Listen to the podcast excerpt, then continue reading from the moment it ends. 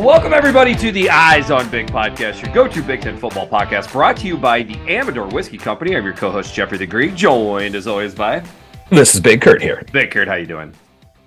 I'm doing okay.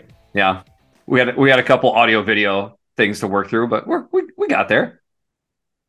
We're there.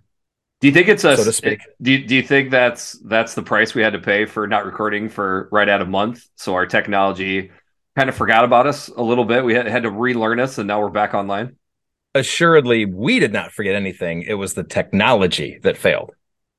Technology fails me a lot. My joke that I have in my personal and business life is that I'm an uh, underutilized government military weapon where they could just drop me off in the middle of wherever they need me to be and the enemy computers would would crash immediately just by the mere existence of me being close to them. That's my power. What- That's my superpower. Wait, you're the technology anti MacGyver.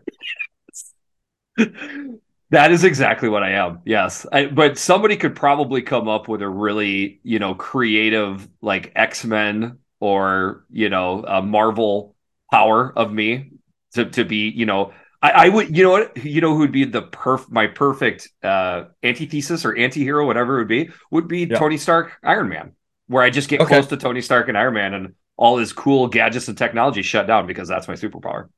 I'm not going to say I have the same powers against technology that you do, but I don't have the greatest luck, and I work in technology. not to uh not to uh, uh divulge too much into mrs greek uh but kind of the same thing with her another person who has the anti-technology tou- touch is doug the carthaginian uh my, my older brother former guest on the eyes on big podcast speaking of guests how about that for a segue we will have a special guest at the end of this podcast CBS Sports own Chris Hassel uh, will be joining us on the podcast. That is awesome. Uh, Chris had some tweets, uh, some rather interesting takes and tweets about the Big Ten scheduling. We maybe went back and forth a couple times. Uh, invited him on via Twitter. Nice enough to come on. So shout out to to Chris uh, for coming on. Unfortunately, Kurt, you're not going to be able to to join for the interview just because of scheduling purposes. but I did see the takes, and they were takes. There were takes. There were spicy, takes. interesting takes. Takes. We'll talk. So Kurt and I will talk a little bit on the Big Big Ten scheduling. How can we not? Right. This is the juicy nugget uh, that is out in the college football universe right now. Um, the funny thing is, Kurt and I did plan on recording once, twice, maybe three times in the past month. The topics changed every time. Right as we got one focused in and decided we're going to record tonight on Friday the 9th. Uh, that's the day before the schedule dropped. So maybe it was a fortuitous thing that we never did record because uh, this this will give us a good opportunity to to talk about the hot topic this week. Indeed. Looking right. forward to it. Okay, before then, we do got, I guess you could call them a little bit of housekeeping items. First thing we want to talk about is the last podcast that we recorded, unfortunately, over right about a month ago, but it was a hot one. It was our yearly Big Ten coaches ranking podcast. We were joined by our friend Dustin Schutte. DS and I helped us, DS helped Kurt and I out uh, with that uh, list really quickly. Top three Jim Harbaugh, Ryan Day, James Franklin, Kirk Ferentz fourth, Bret Bielema the fifth, PJ Fleck sixth, Luke Fickell seventh. We had a tie technically for eighth. I put it as ninth because they were right in the middle. That ticked off uh, some people on Twitter. Pat Fitzgerald, Mike Locksley, and Matt Rhule. Then we get to 11, Mel Tucker, 12, Greg Schiano, 13, Tom Allen, and 14, Ryan Walters. Um, as easy as it is to predict that my wife will be as upset uh, upset with me at some point tomorrow or any given day, it was easy to uh, predict that Nebraska fans were going to be upset with the list, with uh, Luke Fickell being at seven and behind PJ Fleck. Saw that coming. Ooh, doggy, did I not see it coming on how ticked off the new Wisconsin bros were where we had uh, Luke Fickell at seven. Boy, we uh, poked the bear. That bear woke up. We we talk about each fan base having its own, you know, kind of culture to it. The Wisconsin, no different. A little bit odd, where they're just kind of uh, dismissive or uninvolved until you really piss them off. And boy, did we piss them off. and that has been part of the interesting take on Wisconsin fans going nuts. Um, I, I assure you, uh, Wisconsin fans, if if any of you are listening or if you're too ticked off, I get it. Uh, but for those of you that are listening, Um, no, this was not clickbait on what we went out on the list. This Yeah, is that- where, that, that was the number one reply. Well, they're just trying to get clicks. and I, I mean, I can't remember a single time we've ever done that in any way. It is it is not our mo. It it is absolutely not. And um and and now the one thing I would say is that we what we could have done is do Mistakes a little bit. The, yeah, mistakes were made, and we will we will cop out to that. We we did at one point after we already started the list. I think we were at the bottom. We had just gone through Ryan Walters at fourteen, and I said, "Gosh, guys, we better give our criteria." So DS, if he joins us next time, hopefully Kurt and I will do a better job of of laying out the agreed upon criteria first before we launch into the list. And that criteria pretty much was that we put a much more weight on what you've done as a Big Ten coach and what you've done as a Power Five coach, uh, as opposed to things that have happened outside of the conference and at the G5 level. That was what weighted down Luke Fickell and and um, uh, uh, uh, Luke Fickell, Matt Rhule, Matt Rhule. excuse me. Um, but I still don't think, even if we switched it up a little, that we would have had him ranked as high as the Wisconsin Bros wanted us to be. No, I mean what they wanted is who is the hottest coach nationwide right now, according to the national media. You know, off season it- it- for the last several seasons, everybody wanted Luke Fickell. No one can deny that, but still, he has very small sample size of track record in the Big Ten. It was at Ohio State, and it was mediocre. And some people say, "Oh, well, he did an amazing job keeping that team together." I'm sorry, it's a team full of five stars, and he was six and six. So I, it- that that's not helping his case out. Sure, he was fantastic in Group of Five, but we were ranking Big Ten coaches, so there's no way we could possibly rank him high on this list. Unless he has to prove himself first. unless it was somehow a way we rank the list where it would be coaches that we would want to hire today to run our college football program. Which is another list altogether. That but I think to me that is the essence of what those college ranking lists are. It it is much more geared towards the hotness scale of the of the coach, you know, as as as how, uh, how appealing they are to any given fan base as opposed to looking more at their resume and what they've accomplished, but that's that's how we go about it. So Yeah. to all the potential new Wisconsin listeners who are listening out of hate, we've got news for you. This is a Big Ten podcast, a Big Ten centric. So we can do whatever the heck you want outside of the Big Ten. It's not going to press us that much until you do it within the conference. Uh, and, and I'll say, like, I guarantee you, me and you both agree that we think Luke Fickell is an excellent coach, and we feel that the, the future is bright for Wisconsin. And I predict next year he'll be higher on the list. Probably he could uh, of any of the coaches that could make us look foolish right away this year. I, I, I think Luke Fickell is the best candidate. Yes, for sure. without a doubt. And then the last thing I would say is uh, th- my theory on the Wisconsin fans is 80% of the Wisconsin fan base is still what I believe the Wisconsin fan base is, which is slightly overweight to extremely overweight, cheese eating, beer guzzling, good salt of the earth dudes that definitely like their batchers, you know. But what I believe Luke Fickell has awoken is the Wisconsin bros, the younger group of Wisconsin fans that have felt dormant and had nothing exciting to jump on with Paul, Mr. Personality Chryst, being their coach for the past six, seven years. Now that you know they've got the new hotness uh, coach, I, I feel like that's what's going on. And maybe it has something to do with Aaron Rodgers leaving town. They need they need something to good occupy their time. That's that is a good point.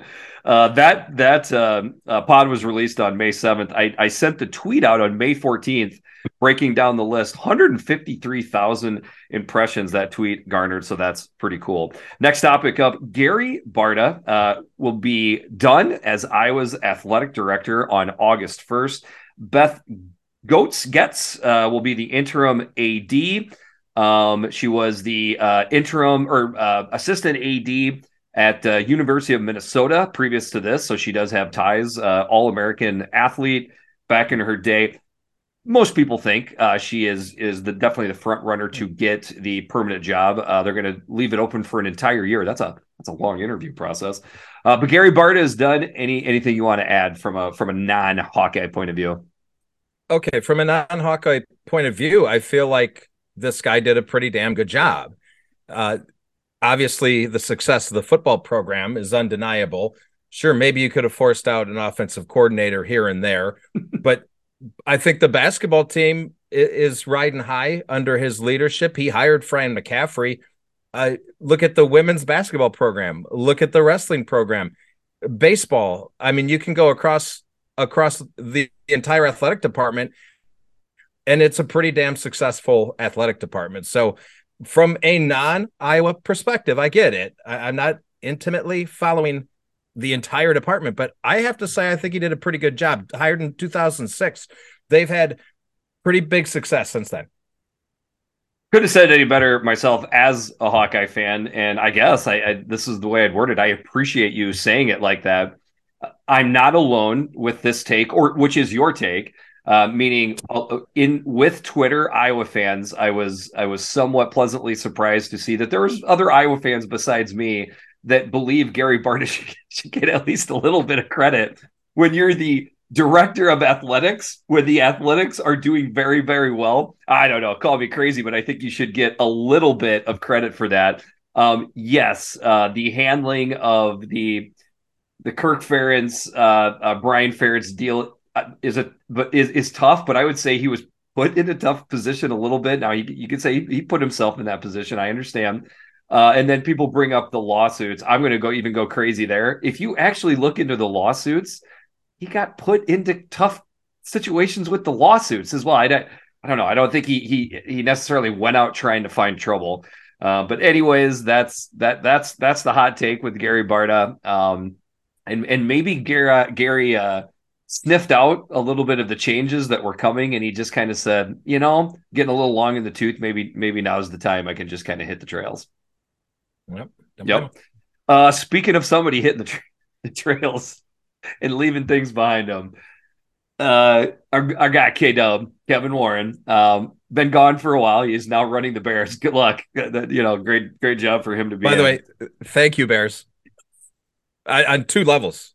I'm a Packers fan. Thank you. Oh my gosh. Um. Anyways, so this this news broke not long after we uh recorded the the last podcast this was one of the topics that we were planning to record on, just just couldn't get around to it. Um, not as much of a not as much of a news uh, deal now uh, on June 9th, but at the time it was quite a big deal, which essentially was, you know, I'm leaving some details out here, but but Kevin Warren hit hit, hit the road uh, when he was done, boasting puffy chesty on the TV deal he got quote unquote done. Uh, but as it turns out, that TV deal was not done. Um, when our new commissioner, Tony Petitti, uh, when he was hired, uh, we looked at his background, which was primarily based in in TV, and we thought to ourselves, well, why would they hire a TV guy uh, when the TV deal is already done? What does he bring to the table? Well, methinks they knew what they were doing when they were hiring him because they needed him to come in and clean up this TV deal. I, in fact, I wonder if he's if there it's on a silent one year contract, and then they're just gonna find another commissioner. I mean, honestly, we did. We talk about that, or maybe that was I can't remember if that was maybe a different podcast or something. But I think we did talk about the hiring of Tony Petitti. We didn't know about the TV deal last time we recorded. That's how it was. Um, By the way, um, you know, I've been trying to find. I know this is a a Paul Rudd thing that he did in the movie where he was saying titty and he kept saying. you gotta you gotta workshop. I've been looking for that. yeah. I can't hear you say it on the on the microphone. Just say, but I I can hear I can see your face doing it, but our audience can't. But okay, um, um, but yeah. So, but we did talk about in the last podcast how uh Tony, n- not a, not an old man, but but not a, a young person either. Right. I don't think we're going to have a you know a 10, 20 year run out of Tony uh, Petitti. So it's okay. That I, I, it makes more sense now that that's not the case because the, the other thing is Tony took the job. He he you know he tipped he, he uh, tipped his hat at the uh, getting announced at the uh, in Chicago. he went right into a bunker right after that. Yeah. We we haven't seen the guy. And what has he been working on? Well, it's these two topics we're going to cover here, which is getting the TV deal ironed out, and then obviously very quickly after that, releasing the Big Ten schedule. I don't know if anybody's had a more active, quick, you know, uh, time on the job than Tony Petitti has in the last month or so. Yeah, it's interesting that you say that. That we, we we haven't we didn't hear much about the hiring before he was hired. Since he was hired, we haven't heard anything. This it kind of sounds like Kevin Warren. Remember, he was Yeah. invisible for for months until Maybe- the pandemic hit, and he was like, "Here we go. Yeah. Now's my time." It's a fair point. Um, I just feel like, uh, and, and and certainly Kevin had a had a odd thing happen, you know, with the with the pandemic, right? Right when he started too. Um, some of the things to point out is a, a lot of things that people uh, uh, learned was from an an ESPN generated article uh, talking about the disarray of the TV deal. What I try telling people over and over again on Twitter and DMs, texting, whatever, is you know consider the source. Uh, ESPN is a jilted lover, and and I think they wanted somebody Okay. to try to uncover some dirt. And I'll go a step further. It's Pandemic Pete that wrote the article. Okay, Pete so, Thamel. so you know, you know, he's going to try to find something if he can. Well, and I'd like to. Can we really trust anything that guy writes? I don't know. Um, I mean, some of this sounded like you know he did his homework. I mean, it it seems to be fact. Uh, the, He, the- he some of does the, have the- he does have quotes from athletic directors, Yep. so I'm not saying those aren't real. but he he was a man on a mission to find some dirt. Is is, is what it was. Um, and For the sure. high, the highlights, which I guess in you know on the other side of the table would be the lowlights. Uh, Kevin Warren just kind of signed away the rights uh, to the Big Ten championship for one game. Didn't really have permission to, to do that. Um, come to find out, I mean, I, I think we knew how much ownership Fox had in the Big Ten. I think it was maybe a surprise. I know it was a surprise to me. I don't know about you, Kurt, on how much ownership Fox has in the Big Ten in general, and then the overall TV rights. Yeah, well, they own the majority. They own all the programming rights for BTN, but they own the majority of BTN, which wasn't the case when BTN was started. They had a minority ownership in BTN, so I thought that was interesting. I don't know when that changed, when that flipped. Uh, so I I wonder if Kevin knew that there's. I'm sure he knew that there was a penalty, and he just feel he felt like the, the benefit was more than the cost. When you look at the the the true penalties involved here that they're trying to negotiate, seventy million dollars is pennies compared to the seven billion dollar contract. So I mean, these are just little details. They I think are. the biggest the biggest crime to me is that he left this undone when he when he walked out of the office. This was not complete. To me, that's the biggest crime here. I agree, and that was definitely the point where people brought up the most. Here, I, if I'm really trying, I don't know if this is necessarily devil's advocate, but but trying to you know kind of paint on both sides of the fence. If if I'm Kevin Warren, and maybe he just doesn't care to to comment on this because there's nothing that he can really win from it, but maybe he was tired of dealing with grumpy athletic directors and the bow tie presidents dragging their feet on some things, and he just rammed it in and said, "Now you deal with it." That that could be a, a kind of um, strategic thing that he did to actually get the TV deal done. Because a lot of rumors were Right. that he wanted you. He not only wanted USC and UCLA in, he wanted more teams in. But he, but people were he the from what I have gleaned. I don't know if this is true, but from what I have gleaned, he he he was one of the few people that wanted the expansion to happen. So my my feel is a lot of things with Kevin Warren was that he felt that that the Big Ten was hampered by the old school mentality and it needed to take a, a, a big leap into into the future. So maybe it worked out the best way possible where you had the over aggressive, not exactly refined Kevin Warren jump starting things, but the Big Ten kind of holding him back at the same time, a checks and balance, if you will. Yeah, and we know he's the kind of guy that wants something like this on his resume, a seven billion dollar contract landed. We know how much he loves his resume too. So I, I like that theory that you have there. I mean, likes it so much that he reprinted it and hung it behind him Um, and then yeah, you you kind of already alluded to it, but I still think it's worth uh, highlighting even a little bit more. People made a gigantic deal out of this 70 or 80 million dollar thing that you kept saying. Like, I know 70 and 80 million dollars should never be in the same sentence as drop in the bucket. But when you are talking about the enormity of this contract that's in the b- b- billions, it was the one article I read was just less than 1% of the But- entire so I was gonna deal. say, yeah. That's one percent. That's Right. one percent. Who cares? It's that's pennies, really. Yep. The the way I read the math is I think it's 7.1 and 70 million. So it was like Okay. just less than Oh. than one percent one percent. There you so go. like I mean, honestly, like even if and then when you you know you break it out or amortize it over seven years, like it's it's next to nothing. So like it, it was just that part there was a big nothing burger. And I kept telling people like that 70 million dollars is is a nothing burger. Speaking of a nothing burger that was a part of it that I that I think was I think it was Mr. Pete trying to find a little bit more juice uh, to put in his article. Um, so I, I guess we're playing we're playing uh, November games at night now. Okay. and Um, specifically November games after the first weekend in November. correct. It, correct. it was it had always been acceptable on that first weekend, but then subsequent weekends in, in November, no night games. And apparently the big three, Ohio, Ohio State, Michigan, and Penn State were super pissed off about this. Kurt, you got to explain that one to me because number one, I don't know what is so much different playing the first week in November at night as opposed to even, gosh, the second or third week. I, what what is the big weather or atmospheric difference that that would make this such a big deal? I I do not understand we're it. we're all we're also talking about three teams that usually love playing in prime time. And then suddenly not the first weekend, but the second weekend, we don't like playing in prime time. Do you think there's a chance when Kevin Warren just as- assumed this was going to be a part of the TV deal? Because anybody with even a basic understanding of of windows of time for for television programs knows that having uh, uh, uh, content to put in at night garners more eyeballs.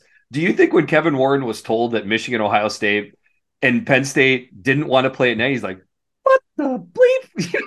Why, why would they not want to play at night?" So at some point, he just again rammed it through because I don't care. I really don't blame him on that one. I don't blame him on that one either. Um, and then somehow Michigan State is who's taking it in the shorts, where they're going to lose a home game for how it shakes out, right? I, I mean, that's just how it goes. Another thing I'd like to point out as we break out these schedules, uh, USC and UCLA are now joining the conference. When you play night games in Southern California, which I guarantee you they're going to do it where two of the last three weeks, if not, and I hope this ain't the case, three of the last four weeks in November, USC and UCLA will be playing warmer games at home. That is my prediction. They're only going to have one, maybe two road games in November. Um, uh, so this whole night game, and I would assume the, the coldness is wrapped around it, not even going to be the case when teams are flying into Southern California. Right. I don't know. Well, not that big it's of a gonna- deal, but Now I'm starting to think about the time zone differences and when Hey, we'll be man. watching some of those West Coast games. It's fantastic. It's going to be great. I mean, CV the the the CBS Sports jingle, uh, you know, before a USC game that's kicking off nine o'clock our Yeah. our time, but it's seven o'clock there, brother. That's that's that's the good stuff right there. Gold, J- Jerry, gold, Gold. gold. Speaking of something, what, what's the opposite of gold? You're a scientist. You tell me what tell me what the opposite of gold is. I guess you go lead. It's not the opposite, but like like a lead balloon. Now that's pretty much how the Yeah. announcement for the SEC's schedule went over. so wait, so I nailed it. you, you killed it, man. We didn't. That's, that, we did not. Speaking of that's podcast gold right there. We didn't, we, didn't, we didn't even rehearse that. The SEC uh, announced their schedule. I got a little theory here for you too, buddy. Uh, the SEC announced their schedule uh, about a week ago. I think it was right around June 1st is when it went out. Uh, that they are sticking to their eight game schedule. So that means Oklahoma and Texas are, are coming on in. You, know, you got two more blue bloods coming into the conference for a total of 16 teams, but they're only going to play eight games, which means a lot of SEC football players, how it stands now, will go into an SEC program, play an entire four or five year career, and never play a team or two on the opposite side uh, uh, of the of the conference or or in the conference because the divisions are going away. Crazy, stupid. I I don't know what they were thinking other than it's just good for them and they don't want to change the status quo. A lot of people call them out as cowards, but it takes a lot of courage to announce what they announced. That is the truth. That is, and the because way they got lambasted nationally for yeah. I, what I just what is even happening anymore? Is shout out shout out I, to the shout out to the Jim Coyle uh, radio network. I got interviewed uh, by him earlier this week. We did talk about this briefly, and what I had said was, I think I might have come out and just said we are not switching to a nine game schedule.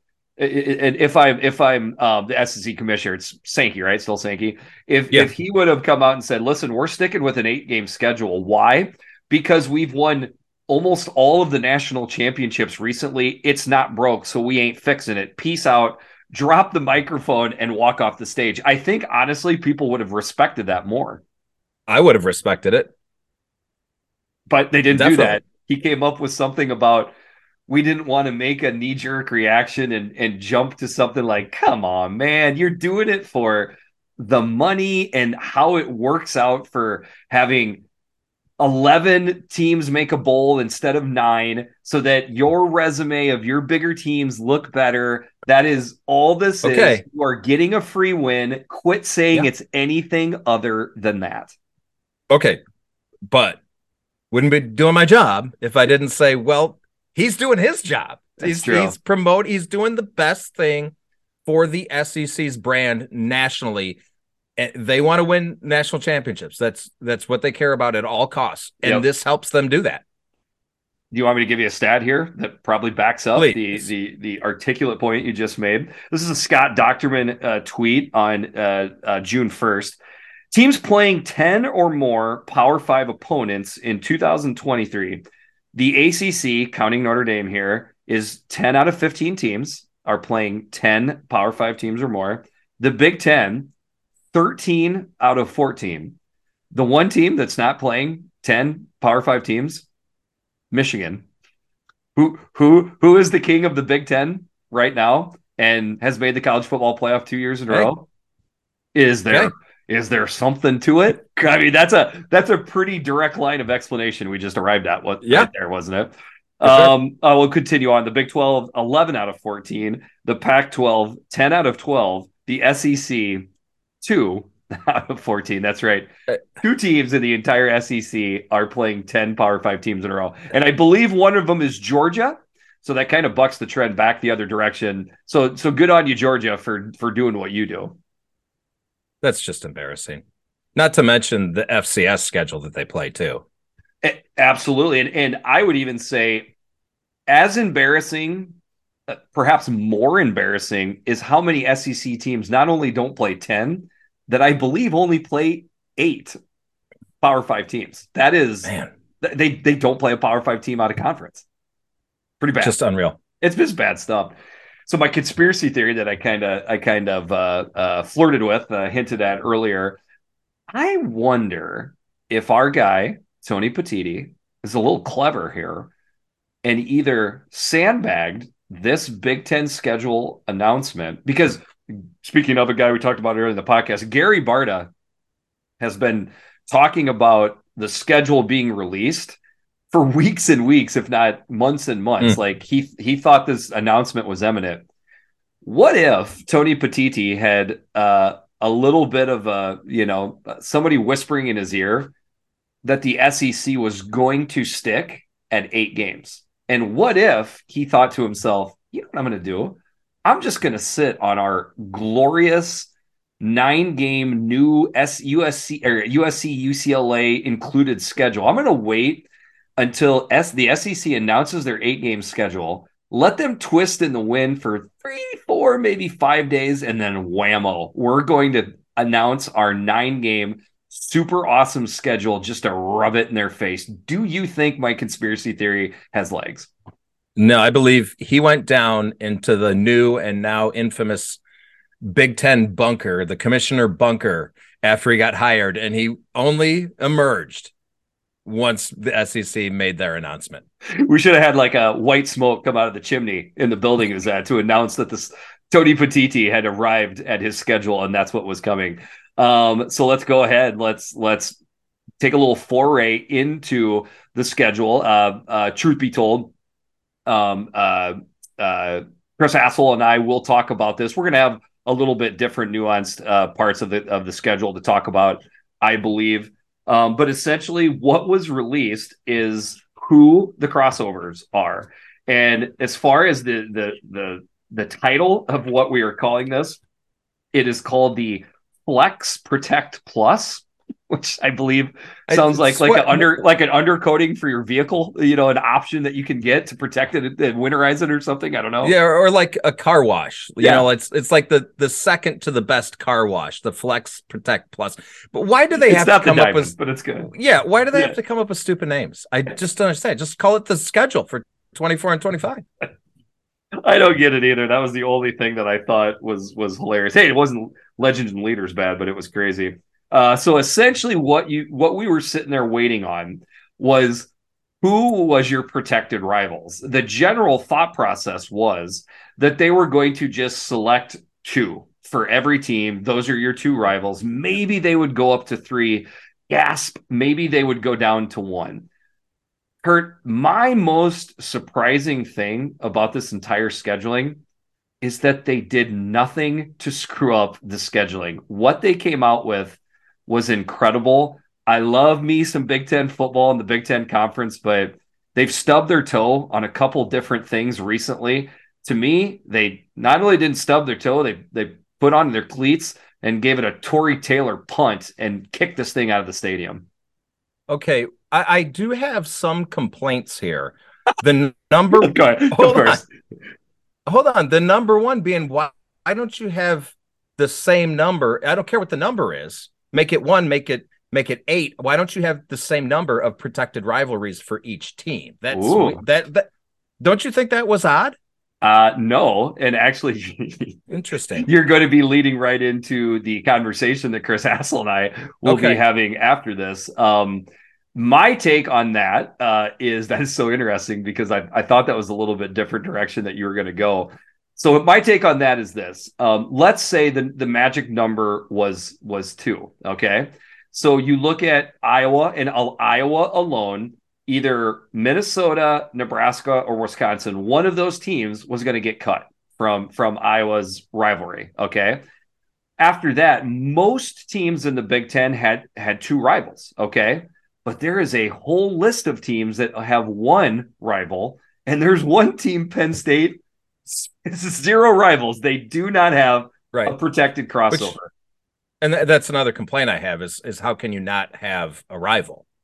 It's it's like you're who's there. So then, but start looking into the you know the devils in the details with this. Ohio State okay. has has one protected rival in Michigan. Now you okay. could have given them you could have given them Penn State. That could there you go. The, that could have been the protected rival. Here, I'll give you um, another oh. one. Michigan State has one protected rival. Give them Michigan State. Could have been. Could have been. Those, those are the the few things that now what I would be hey, Mar- wait, hold on. Maryland, Maryland, has one protected rival. Give them Maryland. There you go. There's that is it. Boom. That that is I just, it. I just solved the world's problems. I, I think Penn State could have had one, and and and but I what I'm most interested in is what the politics were probably behind that. Uh, okay, I think I think Penn State said no, we will not take Maryland as our yeah. protected. I, I so I think Penn State themselves had that. I think Penn State wanted Ohio State. I'm just I'm just pontificating here. I think Ohio State said no, thank you. Uh, we have Michigan, and we know you're going to be putting us with USC. That you know pretty often we'll still play Penn State quite a bit. We don't need that. There is obviously some pressure that the athletic directors of Michigan, Ohio State, yep. and well, Penn State okay. were applying for for it to wind yep. up like this. And we should point out, I think the way it went down is each team got to select three teams that they wanted as their their protected rivals, and then the the league decided from there. Correct. Correct. Um, for me, uh, as as an Iowa fan, um, I, I, had, and this was me reading through the tea leaves from what uh, Scott Dochterman had been writing. I thought it was going to be Wisconsin. Uh, that if they did go with two protected rivals for for every team, for, uh, looking at this squarely as an Iowa fan, I thought it was going to be uh, Minnesota and Nebraska that were going to be the protected rivals, and Wisconsin would be uh, uh, kicked to the side a little bit. It's already happened twice uh, in that those teams' rivalries where it's been interrupted. I was happy to see all three of them there. I don't want to lose any of those three games, but to me, um, looking at this again from a Penn State point of view, I, I am going to be interested. I'm going to start, you know, quizzing Jake and and and um, uh, Perk and some of our Penn State people and asking them because I I do feel that it is a really cool and unique position Penn State is in. They're going to be playing new teams all the time. They are going okay. to have the the most random, most fun Big Ten tour in the next six years, ten years, whatever. That that I would be interested in Penn State fans take. Okay, great point. I'm going to give you another one.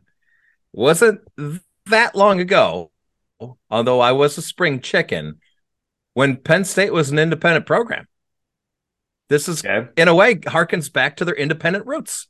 Do Do you think Penn State's athletic director, maybe James Franklin, had a say in this? Do you think that's what they kind of wanted? That they wanted it like that? You know what? I'm on board. you, you you flipped that much? I flipped myself just right now. Uh, the other thing that I, I would I would contend with you uh, that, that might come up with Chris Hassel as as well is um, the different numbers in in rivalries. Okay, my gosh, uh, nobody has complained about a forced rivalry onto them more than Nebraska fans when the Iowa rivalry was was foisted upon them. You know, some twelve years ago. Damn it. I'd like to point out now the only rivalry uh, that you know really was there uh, for Nebraska is Iowa. It's their current only rivalry. So I'd like to point out uh, it's it's good that Iowa and Nebraska both wanted each other as a protected rival because I'm not sure who Nebraska's would have been if that's the case. Maybe Nebraska and, and Penn State would have been two ships passing in the night and they would have picked each other for a rival. I don't know. There's a little bit of history there. Um, yeah, but, but anyways, I, I but anyways, another... like what I just let me finish this because I'll lose my, I'll lose my point. What what I think the Big Ten did a good job of doing was not of of uh, trying to push inorganic rivalries. All of the protected rivalries you see are rivalries. I think that's something they deserve credit for. Yeah, and maybe what they also did is they tried to push the Penn State Michigan State rivalry. They tried to create that as a rivalry. And there were certainly a lot of great games between those two, but it never took hold amongst the programs or the fan bases as a true rivalry, right? Correct. So maybe like, okay, we tried, it didn't work out. Let's not force things. So, so, and I wonder if they got feedback. Who, if if this rivalry was not wanted, which program of those two was the most adamant of saying that? Probably Penn State. Okay, I think I think so too. Um, but from Maryland's point of view, my gosh, they've had little to no success versus Penn State in the entire history of that series.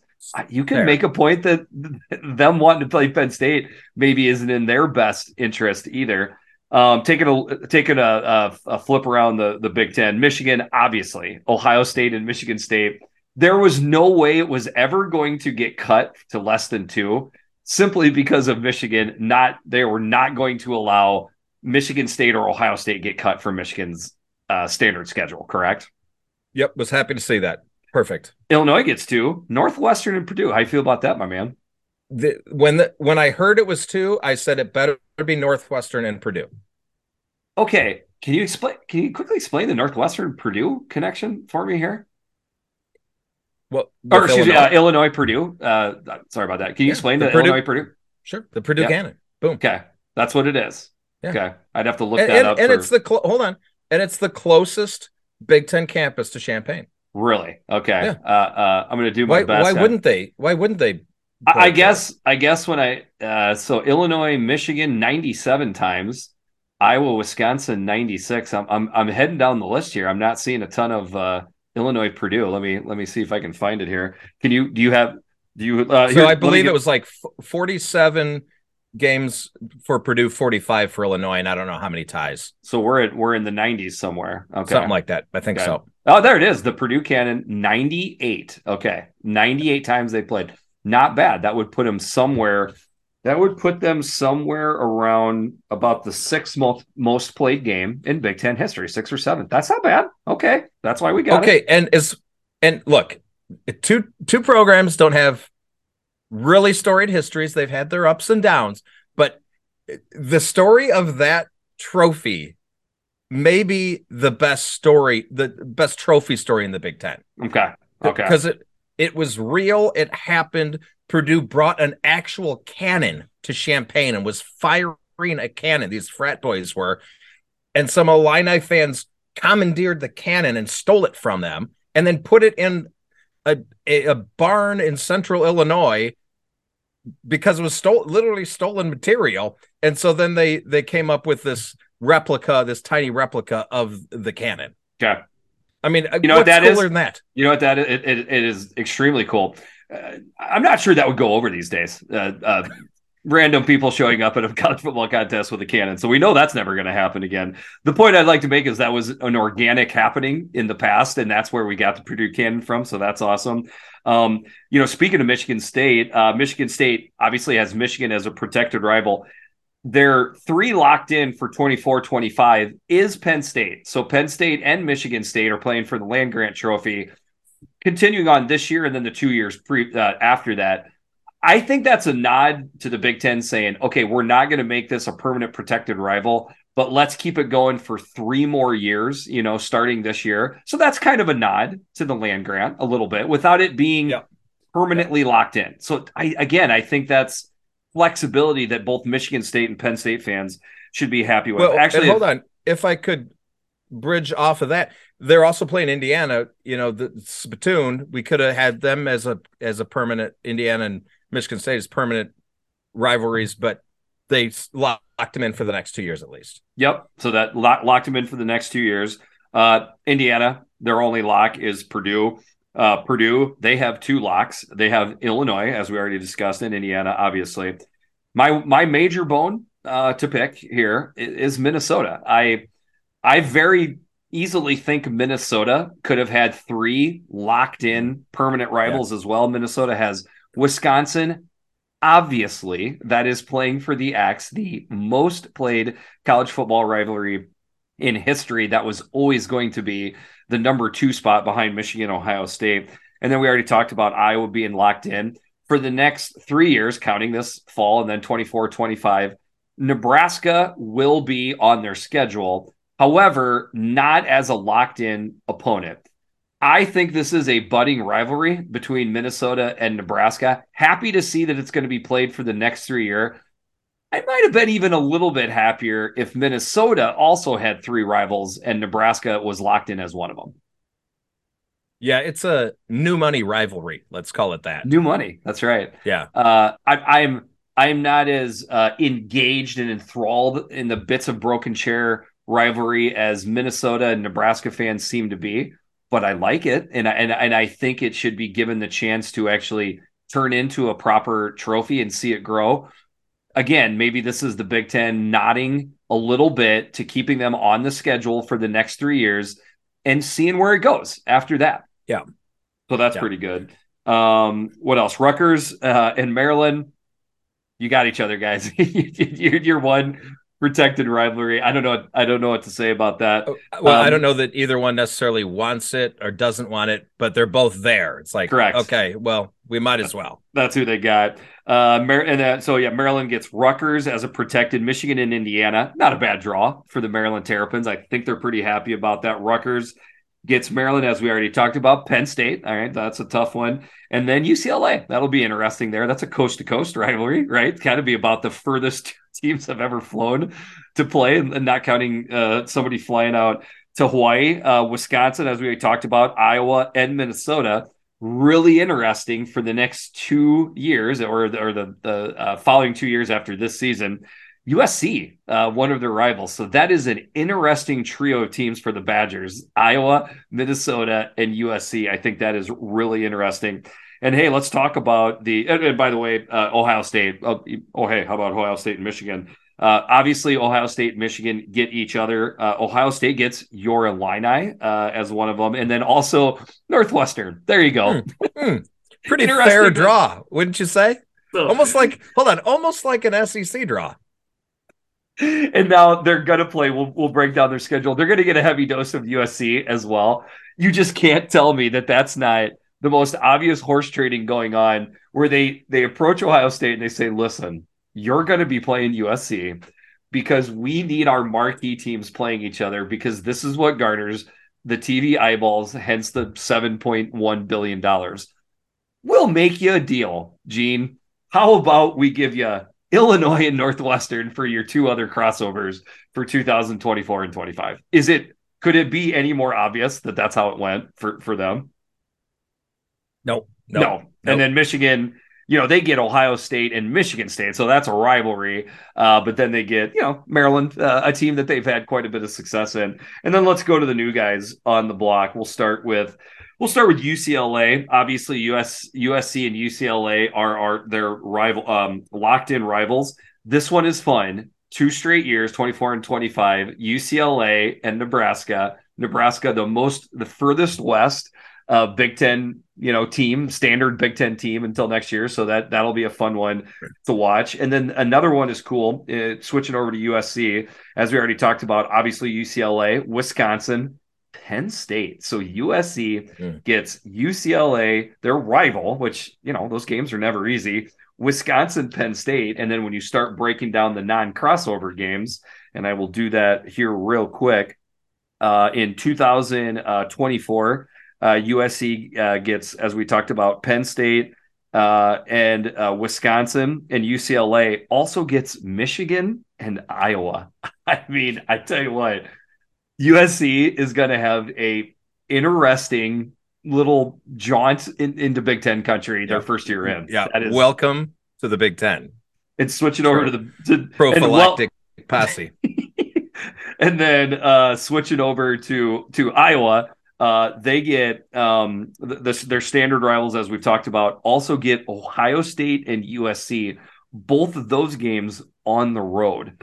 So that is a tough draw for Iowa in 2024. But then you flip flop it with Nebraska, who has a more manageable schedule in 2024. But in 2025, Nebraska gets Ohio State, USC, Michigan, Iowa, and hey, Minnesota and UCLA who doggy, that is a, a tough one. So obviously the how tough a schedule is or isn't is always going to be in relative terms to you know how good the, the program is. It, it's funny how Georgia and, and USC and, and or Georgia and Ohio State and Michigan tend to have easier schedules as compared to lower teams. Obviously, a part of that is because their their programs are are much higher and better shape. But anyways, so one, there you go. Thing I've noticed overall is it seems like every schedule I look down, I'm like, oh man, that that's really daunting. Oh dear lord. Oh wow, what a what a schedule. So that means the addition of USC and UCLA competitively has been a great thing for the Big Ten. I don't think there's any contest. Um, I mean, obviously with Lincoln Riley, as long as he's not uh, trying to uh, smoke any brisket uh, and he just sticks to calling plays, he, he, he is he is a gifted human. So we think USC is going to be in good shape moving forward. UCLA, we'll see how things develop, how how Chip Kelly keeps it building. They're they're in good shape right now. Uh, then the other things you, you think about, I I I know I'm going to sound like a cliched Big Ten football fan, but you know when I see USC on the schedule for Iowa in 2024, did I did I uh, uh, gasp? Did I shake in my boots? No, I just thought to myself, please tell me that that's at home and that it's it's uh, yeah. uh, one of the one of the two games will be at home that and that they're going to be in November. Like I want to see USC especially, but also UCLA traveling to Iowa, to Penn State, to Wisconsin to play a night game, a, a, a cold weather game. I I cannot wait to see that happen. And, and I wonder, I'm just curious, when is the last time? I mean, I guess maybe going up to Washington State, but when's the last time those teams played a true cold weather game? It's I, I mean, because it's a great question because obviously, predominantly their games are in you know the Pac-12 when it gets late in Pac 12, Pac 10, Pac whatever it was late in the season. Then the next game they're going to play is going to be in a bowl game, which is predominantly a warm weather. It's things that you literally could say we've just never seen before. Right. Uh, will it change up their recruiting where they want to pull more Midwestern based recruits that are a little bit more acclimated? Or well, are we just making are we making way too big of a deal out of this whole no i don't i don't think so i think I just being in the Big Ten, I'm curious to see how they start recruiting differently, just yep. purely but on style of play. Yeah. And, like, do, know, do they do they try to adjust to the Big Ten? Do they try to do the Scott Frost thing and say no, the Big Ten's going to adjust to us? I just can't wait to see what happens. Absolutely. Uh, I saw a non-Iowa fan making fun of USC versus uh, Iowa saying, "Boy, that's what we want to see: Iowa's offense versus USC." And I thought to myself, "But USC's defense is is atrocious. Maybe Iowa's offense is just a skosh better by then, and going against the USC defense. Now, of course, US, USC's defense could be better. The other side is." I would kind of like to see a USC offense going against a Iowa defense, especially if let's say it's the last weekend in October. You're trying to tell me even a hardened Iowa football hater wouldn't be interested to click over and check how that that contest is going to go. This is this is some compelling stuff, man. You know, we both made it very clear that, that we did not want these teams in the Big Ten, but we understood why it was happening. We thought it ne- needed to happen. I'm actually starting to have fun with it. I, I, I, I would like to start. I, I got to start fishing and picking up USC and UCLA followers yeah. because I want to start getting their takes on it. Obviously, you know, we've done a pretty good job of branching out uh, throughout the Big Ten to have our insiders help us out. So we got to be on the lookout for USC and UCLA. Yeah, it's it's there's fun stuff afoot. Uh, that we think we can get into. I think the last thing we could probably talk about before we wrap it up and bring in Chris Hassel is it is the end. This is the last year of the Big Ten East and the Big Ten West. I am going to simultaneously miss the Big Ten West and the camaraderie while at the same time being happy to say goodbye to the Big Ten West jokes from outside the Big Ten West. Yeah, and I I just think people making jokes just aren't really paying attention because they're not incredibly competitive football. Of course, nobody that's going to compete on the national level, fine. If that's the your only criteria, then then don't watch. But if you like good, sound, fundamental defensive football and competitive play where you don't know who's going to win the conference. I just there there isn't a better one to me in in the country. I feel like if you made a, a checklist of what you would want to see out of a division to make it a fun division, the big like let's say there was eight check marks, six of them would be a home run. The seventh one would be okay, and then the eighth one would be almost non-existent, which I guess would be explosive offenses, you know, for the most part. But every other check mark, it, you know, uh, uh, great defenses, great special teams, uh, games in cold weather, games in hot weather, coaches that don't exactly gel. Uh, dude, it's it's got all of it, but people are just like, eh, it's boring, and I'm it's, 23 years old, and uh, it's stupid, it's boring, and that's it. That's all you get. Yeah, but I talk to people our age that say the same better. thing. It's just such a, it's a boring, tired argument. Just okay, let's stop watching football yeah, I don't know exactly what you want, but uh, yeah, all right. But we'll we'll probably we'll probably pontificate on the the loss of the divisions more. Uh, we're we're not there yet. We'll we'll maybe have a couple things to say uh, a little bit uh, deeper into the year. You got anything to add before we bring well, on Chris Hassel? We should have maybe a funeral episode for the for the divisions. I think that is. I think that would be some great fun. I would like to welcome now Chris Hassel with CBS Sports HQ to the Eyes on Big podcast. Chris, how you doing today? I'm doing great. I I uh it's only June 10th. I'm ready for college football season though. Schedule's out for the next couple years. I I'm I'm stoked. How do you how do you feel about the uh the, the countdowns that you see on Twitter? Does it, does it get you excited? uh, unfortunately, a lot of times it just makes me think, God, we still have several more months to go. Like, I think oh, okay, we, we, you know, we did the 100, and then you know now we're down what 80 or so, uh, uh, and we're counting down to week zero basically. Right. Even though there's only like 10 games that week. Well, I'll I'll take it. Anything. Absolutely. Yeah, I would say I, I, need to get through spring. Once the summer months are on, you, we're yeah. we're right at about eleven weeks now. Yeah, I'm starting to get itching. The the college football magazines are out there. It, it's good to go. So hey, uh, you already talked on the one thing, which is the the scheduling. Uh, so let's go ahead. We'll just jump right into the ugly pond uh, with the hmm. tweets uh, from earlier this week. Um, so your tweet had a few Gopher fans, few Hawkeye fans riled up. I might have been one of them. Um, so I'll just kind of read through the tweets a little bit, and then I'll just let you sure. let you talk on it. So the first tweet you put out, totally get. You said, uh, "I kind of wish Iowa's only protected rival uh, was Wisconsin. Seems weird that Iowa has three when the rest of the conference looks like this." You listed it out. Iowa, the only team uh, with three rivalries, as my joke has been this week. When it comes to the number of rivalries, Iowa has no rival. Uh, you could even add you could even add Iowa State on there to make it four. A good chunk Absolutely. of the conference is two, but most of the conference is at one. Um, and you kind of talked about having three protected rivals being an awkward thing, which I which I uh, uh, admit to.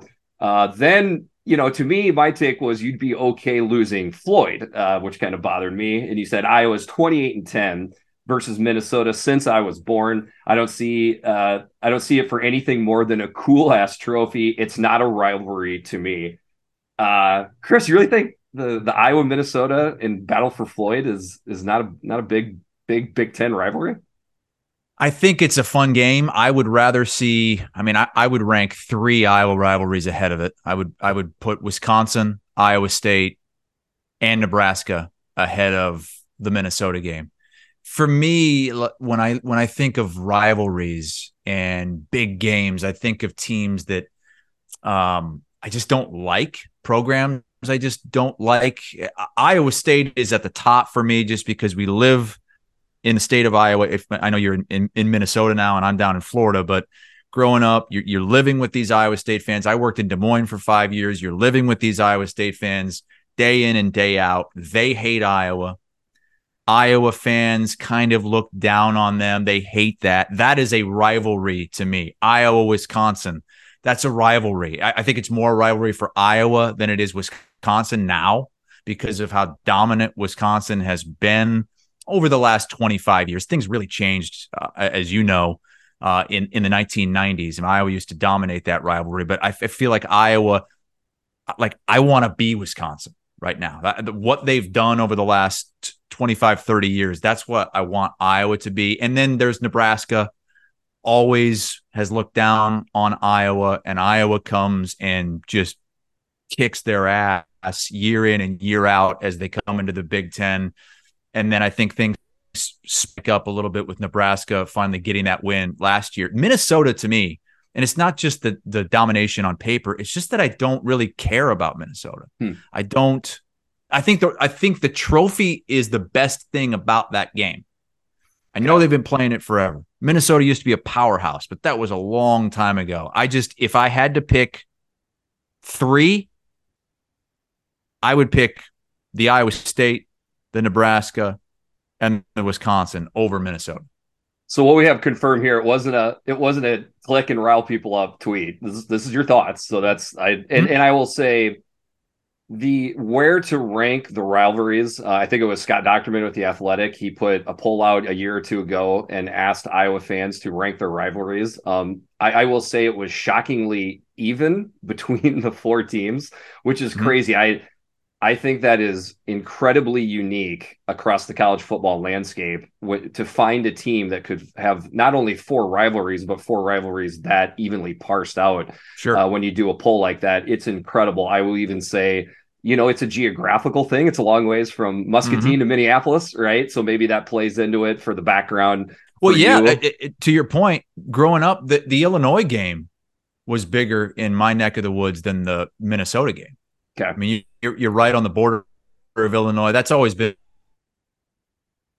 a bigger game.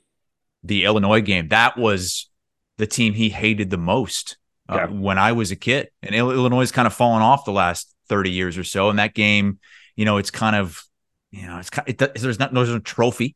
Yeah. And Illinois hasn't been good, and Iowa doesn't play Illinois every year. Right. But I, I think if you ask my dad right now, he would put all of those teams ahead of Minnesota um, Beetle might be spicing uh, that rivalry up here pretty quick. We'll see. We'll see how that yeah. goes these next couple years. Um, yeah, it's a geographical thing. I think if you ask people in Dubuque, they will definitely err towards sure. disliking Wisconsin sure. uh, the most. Um, I grew up right in the middle of the state, so uh, there was plenty of me to spread around. Um, when I was at Iowa, late '90s, um, I mean, certainly Iowa State was a big part of the rivalry for us. Uh, but getting your hands on that trophy that was the top for for the timing. Uh, we as as we uh, pointed out, and we just kind of talked briefly before we recorded. We didn't have the trophy to date myself here uh, um, when we played Wisconsin back in the day, leather helmets, whatnot. Um, and then um, mm-hmm. Uh, Nebraska wasn't even in the Big Ten then, so those things have changed obviously since right. Uh, uh, you know since I've been out.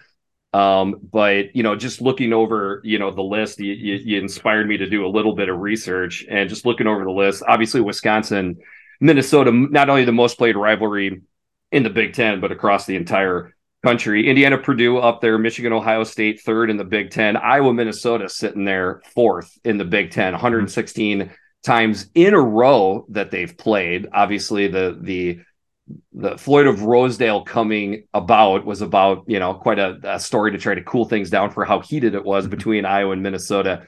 So like it, I know that you kind of are separating Floyd from the the game. But to mm-hmm. me, uh, if I could just challenge you a little bit, I feel like that is you're separate. That's too much. You're you're separating the history from actually what is the game. And all of these rivalries are cyclical. You know, I mean, Ohio State had been pasting Michigan for years. It's it, it's got a different feel now, and that only took two years. I would challenge that maybe Peach, you know, finally hope it doesn't happen, but if Peach finally gets over on KF. Uh, if, if that might spice the thing back up, and I just I just kind of wonder if the streakiness of of this rivalry is played into that. Yeah, and it, what's what mostly played into that tweet and that take is that I just think it's odd and imbalanced that Iowa has three of these protected games, which is more than anybody else. Most teams have, as you mentioned, one. Penn State has zero. I just think I, I would be okay giving up one of these protected rivalry games where you, where you play maybe don't stop playing Minnesota altogether, but you might only play them two out of every four years or three out of every four years, and and have the opportunity to get uh, a, a, more uh, a schedule that looks more like the rest of the Big Ten. I just I feel like a lot of other teams, like Penn State, for instance, they're going to get a chance to just have a lot more in their schedule year in and year out. They're going to get a chance to have maybe some more marquee games where Iowa is going to be, you know, we, are we're stuck with these three games. I, I say stuck. I mean, it's still it's still cool, and I still I understand the Iowa Minnesota game. It's a, it's a cool game, but I just with the way the rest of the Big Ten stacks up, if everybody else had two or three yeah. protected rivalry games, fine. So I just um I, I just don't know how that's gonna look, look moving forward. And uh, truth be told, Kurt and I, you know, we recorded just a little bit on this topic uh, uh, before you came on. Um, I think you're kind of heading down the variety is the spice of life, you know, part here uh, as far as com- and it's interesting comparing Iowa to Penn State as you kind of just did right there, because you have essentially four rivals that Iowa will play every single year because it doesn't seem like the mm-hmm. Iowa Iowa State well, rivalry. I hope so. I hope the Iowa State rivalry stays. Um, I I worry about that. I, okay. I worry that, especially if we stay with nine Big Ten games, maybe even adding a tenth with 16 teams in the conference now, and maybe more eventually. I, I worry that Iowa State could be lost. I, I, I would not want to give that Iowa State game up. And you know what? I'm, I'm kind of sensing here is is just how much this can differ uh, from fan to fan. We're both Iowa fans. Uh, that's mm-hmm. not in question. Um, me, me, me living in Minnesota uh, for now half my life. Uh, I'm not saying that it's completely separated me from the Iowa State rivalry. Trust me, it's a game I want to win every September. Um, that's where the variety would be for me is uh, if we could make that rivalry a two out of every four year thing. Um, I think mm-hmm. it's going to take another step back uh, once Iowa State is in. It's going to be a lesser Big Twelve. Big Tw- Iowa State fans and the and the fans of the of the new Big Twelve can try to act like it's not that big of a deal that Oklahoma and Texas are leaving. It's a huge deal. So so to me, I would love for Iowa and everybody to play 10 Power Five uh, teams every single year. But I would love to switch it up if it was Iowa State and somebody else. Doesn't sound like that would be what your choice. You would want to play it in in in con- continuously. I would love to play it every year, but I wouldn't be opposed to just going every other year. I mean, I I, I just I think if it goes away, it just goes away. I, I think if if we let that Iowa Iowa State rivalry go, it's not going to come back for a long time possible. It's going to be like it was, you know, in the in the 50s and 60s when the game wasn't played. And I don't want to see that because th- that is one of my favorite games of the year. And, and my my thought on that rivalry changed when I moved to Central Iowa. Growing up in Eastern Iowa, and it was during the dominance. You know, it was it was during the the 15 year winning streak. I didn't really care that much about Iowa State. I didn't know a lot of Iowa State fans. I looked down my nose at them, uh, thought they were lesser, and just didn't really think about them a lot, to be honest. Then I moved to central Iowa and I see almost a 50 50 split in the people that I work with, the people that I live around.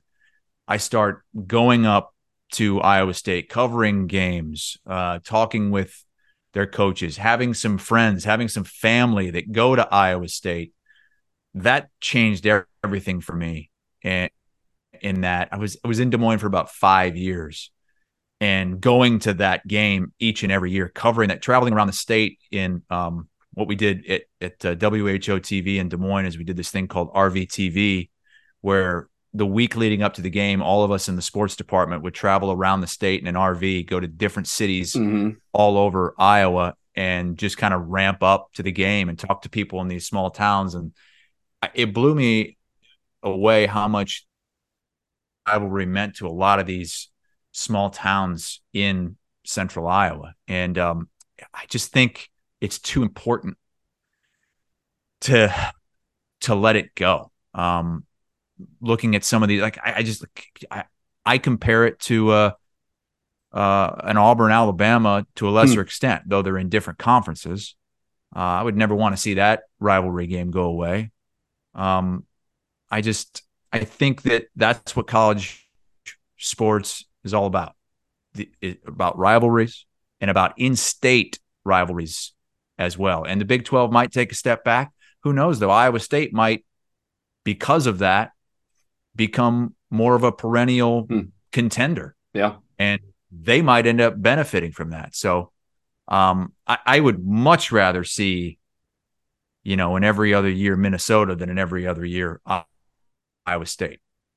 I mean, I can hear the passion in your voice. It's awesome. That's rivalries are of college football. You're you're dead on there. Um, I got a, you know, like most dudes, I got a text group, uh, brothers, cousins, buddies, ex football players all but there's like I think ten of us, all but uh, two of them, me and another guy, are from Iowa. Uh, I feel like mm-hmm. I can taste that the Iowa State game means more to them than maybe it does to me. Again, mm-hmm. because of of the ge- uh, the geography part of the equation. So I I get that. Um, I don't know. I get. I, I mean, what I'm really getting the sense of is just how much that kind of plays into it, as far as who you are, where you're at and oh, and there's and, no and, question and and how, what that means to you. My guess is if you and I somehow flip flopped.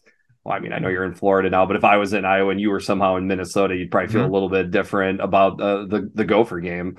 Um, but yeah, that's that that's the interesting part of of the rivalries. Um, what's going to be interesting, uh, just really quick, like transitioning maybe just a, a little bit over to the bigger picture for college mm-hmm. football mm-hmm. is um, you know comparing Iowa to to Penn State. Um, it's going to be interesting to see how that plays out to me because Iowa's schedule very much is going to be static. You know, that's four games that are that are going to be played every year. I love the fact that it's going to be four of the same games with eight games being the variety. I, I love that the Big Ten had did something right. Like I, I feel like this is one of the first times the Big Ten has done an announcement right. Uh, I loved that it was on the heels of the SEC fumbling and sticking with Sure. their eight game schedule. Don't think Mhm. that's a coincidence. I think Tony Petitti probably probably timed that out correctly. Um, so to me, that's what I love is that I've got my good old fashioned hate with three other, you know, with uh, four other uh, games, and then I get uh, a different eight. Penn State is essentially going to have a whole new slate every two years. I don't know. Like I, to me, that's getting. And I'm not saying, yeah, I, I'm not saying I want that. okay. What I'm saying is, I just I don't know how that's going to look when Iowa has three protected games every year, and most everybody else has has one. Yeah. I, I, I, I and I do like that we'll still get these games because I, I don't want Iowa to ever play Rutgers or Maryland. To be honest with you, I, I, I don't want that at all. But I, but I do want them to play the Ohio States and the Michigans more. It- It's just they a lot of times they'll just disappear. And now that the conference is getting even bigger with USC and UCLA, they're going to disappear even more. I, I know what they they did as good as they could with a conference as big Okay. as it is now. Okay. They're going to play every you know they're going to play two out of every four years, right? So as far as a, a grade that you would give Tony Petitti in the Big 10 Mhm. for what they came out with, you you seem to believe they've graded out well for what they announced on Thursday. Yeah, I would give them an A minus because Okay. you you have to also understand the colossal undertaking that this Yes. is. yes. Because the conference is so big now and it's so spread out. And I wouldn't want them to force like three protected rivalries on everybody. Okay. I just I just don't know how it's going to work with Iowa having so much more than than everybody else and maybe a lack of variation in you know the amount of times that you might get to play in Ohio State or a Michigan. I mean, if there's anything that's been proven the last two or three years, it's that Big Ten or uh, college football fans can pretty much roll the punches.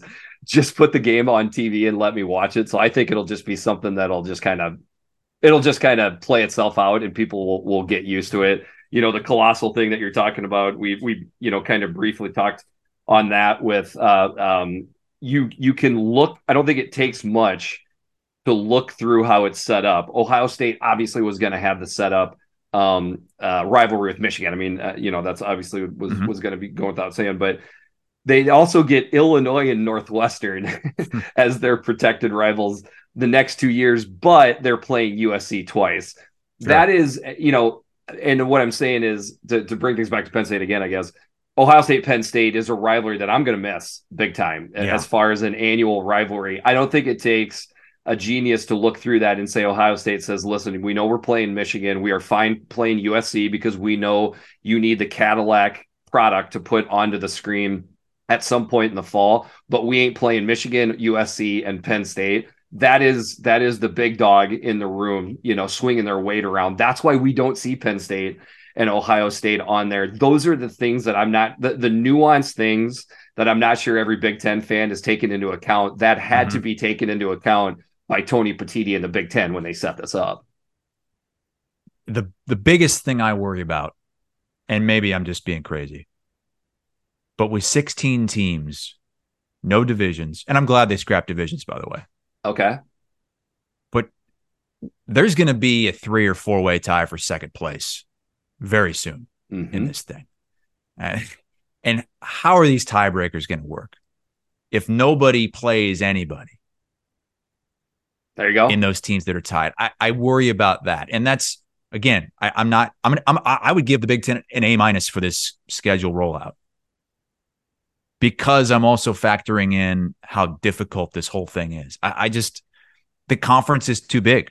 Period. yes. Um, there's going to be ties. There's going to be some terrible tiebreakers, and there's going to be a lot of people angry down the road. yes. Uh, but hey, I I hope I was a part of it. I mean, if, if I was one of those teams sitting there at say seven and two in second place, I hope it comes down to a tiebreaker, Yeah. and Iowa's win over Minnesota somehow puts them over the top. I, it's I'm it, I'm having a tough time wrapping my head around what this is all going to look like with one. I mean, it's basically like having in the NFL, let's just say the NFC is all just one division now. Yeah. So And- welcome to welcome to the old man yells at cloud uh, group mm-hmm. with Kurt and I because yeah, we've been exactly. saying this this thing for quite some time. I still don't believe, and I've had this fight with it was with Michigan fans uh, right after they got up on Ohio State. Uh, they they got puffy chesty quick uh, mm-hmm. with with their stance and where they're at in the college football world, which I get. Don't get me wrong. I just I, I honestly, Chris, I want to vomit in my mouth when I think about the fact that Ohio State and Michigan could play two consecutive weeks to end the season. It's disgusting. That is as gross as can be. And heck, you know what? Maybe they'll play three times in a month if both teams make the college football playoff. They just did it. Yeah. I still don't think people are putting enough weight in uh, how that strips away a little bit of our college football soul when things like that happen. And what happens if those teams have already clinched their spot in the Big Ten championship game before the last game of the season? Now, I, I I know that it's it's still Ohio State, Michigan. But if they know they're going to be playing each other the next week for the Big Ten championship, let's say that and both of those teams already have a a loss and they're not fighting for like a number one overall seed in the college football playoff. That's what can you do? Because you, you, yeah. you that game always has to be at the end of the year. And now, without the divisions, it's likely going to be a, a Big Ten championship game very early on in this process. And that's, and then you're going to, okay, okay, Ohio State won the regular season game. Michigan won the Big Ten championship game. Well, they split. So, well, we got to put them both in the playoff. Well, how do we keep them away from each other so they don't play, like you just said, for a third time in a month? Um, yeah. there's a lot of things that uh, we might just have to to swallow because yes. the thing is just kind of gotten away from us with the the realignment and the money grabbing. I, yes. I do appreciate the Big Ten saying though and being transparent about it that this schedule has TV in mind. I, I'm I'm glad they didn't just try to pretend like this wasn't about TV. They said we we want to try to create the biggest and best matchups for TV. That's why we're doing this on a two year basis. So if if um you know let's just say Minnesota becomes this power and Minnesota, you know, makes it takes a trip to the college football playoff, we'll start putting Minnesota up against the Ohio States, the USC's in big in, big spots down the road where if you schedule it, you know, 4 or 5 years out, you you run the risk of missing that. And and you still have, you know, USC, they're going to have their marquee matchups. They're either going to play Michigan or Ohio State every year. So you're yep. always going to have that. But be be transparent about it. It's it's about TV. It's about yes. money, and you just have to own it. And I, and I think they did a, a good job with that.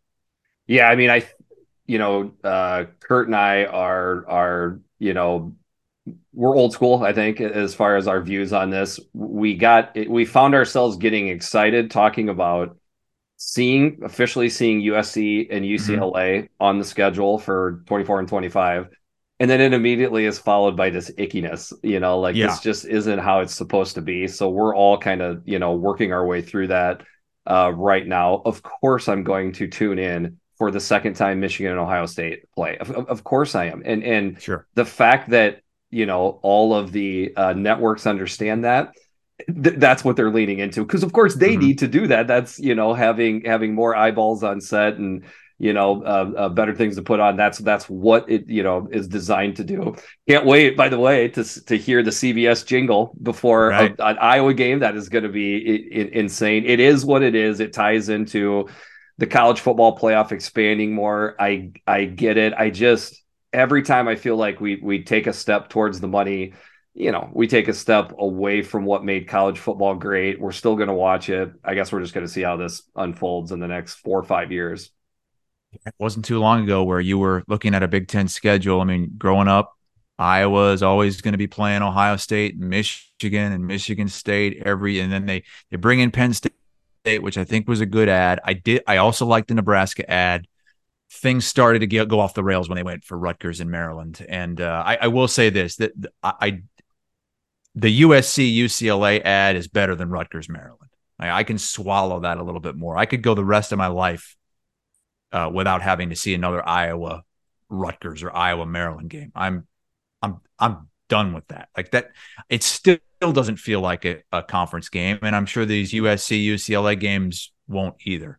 But um, it's price of doing business, I guess. Price of uh, being in a big time conference shout out to my Rutgers and Maryland followers that I've gotten to know over the years, but I, I do know I do understand uh, what you're saying. You know, it always feels a little bit weird. Piscataway, you know, not exactly mm. a Big Ten country uh, when you're when you're there. I guess the last thing, I, I can let you go, is um, uh, as far as the divisions going away. Um, I get it. I still feel like the divisions going away is because these conferences feel the pressure to make the divisions go away. I'm still not convinced that that's the best way to do it. Uh, you could have brought in USC and UCLA and sent Purdue to the East to even it back out. And I think that would have looked like two pretty even divisions right there.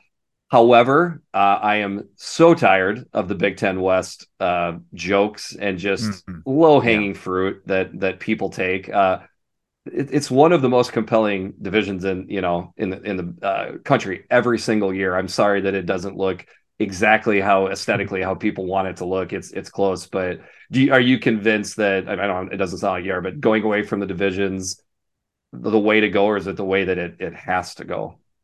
I think right now it's the way that it has to go, just because USC and UCLA are out there all alone. I think that eventually it's going to go back to maybe not divisions but pods uh, I mean, I could win the Big Ten if they do uh, eventually add Washington and Oregon.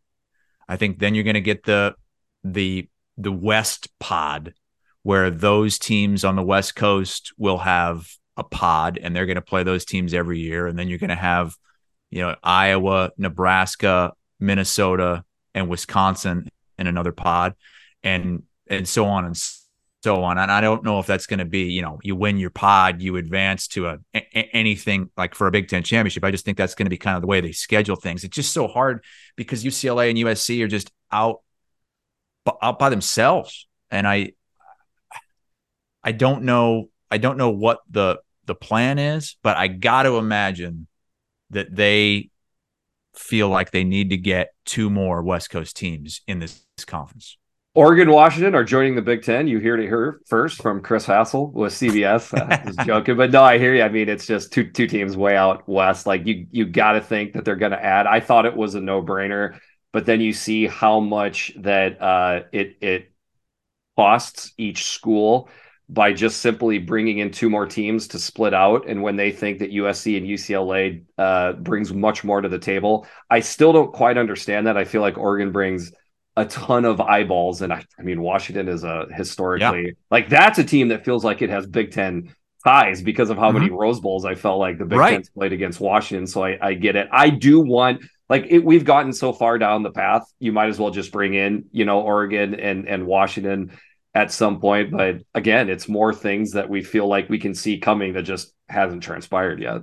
Yeah, and that's kind of the waiting for the next shoe to drop. Like there's so many different. It used to just be one thing would happen. Oh, the other shoe drops. Now it's like I have five shoes that have dropped already, but, but there's a seventh and an eighth that will drop as well. Just waiting for Colorado to join the Big Twelve and how this. It's like we can't just settle in. There, there yes. was never, you know, you can't like we, we got to kind of settle in with Penn State as the 11th team in the Big Ten, and it seemed normal. We, we haven't been able to do that. Yeah. And isn't that just like humans? Nothing changes in the sport of college football for seemingly 120 years and then the last 15 years it's it's like it exponentially exploded mm-hmm. you're right i mean that probably is the biggest thing like let's say the next one is is uc or, uh, or oregon washington joining just stop and go 20 straight years with yeah. nothing changing and let keep, this settle in right like like one to point out with a big 10 flair that's regional uh, is Minnesota, Nebraska. Those fan bases and, and are are are starting to get you know pretty ornery towards each other. That's just one example. There would be more out there. You have to like foster it, but let it organically grow. You can't do that if you're changing stuff up every decade or half decade. And when you look at the SEC, you know they're going to 16 now, and they're only playing eight conference games so I mean, that's going to be even more of a mess. That's where the Big Ten has gotten it better than the SEC, which th- there are very few things that the Big Ten can hold over the SEC at this point. This is one of them, and I, I feel like this might force the SEC into a nine game schedule because they're going to see that the Big Ten did a did a pretty good job at this. I, I just we'll see how you know when you have this many teams and the unbalanced schedule and, and Iowa's even more unbalanced with the three protected games.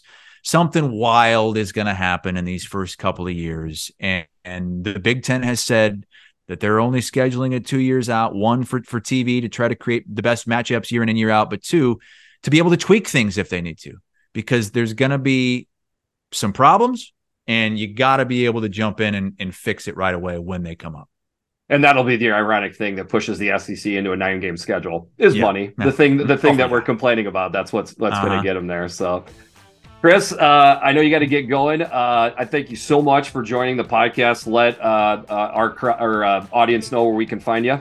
Oh yeah, I, I, I appreciate you bringing me on, Jeffrey. Um, I I'm on CBS Sports HQ during the week as a host. I call college football and college basketball games for CBS Sports Network.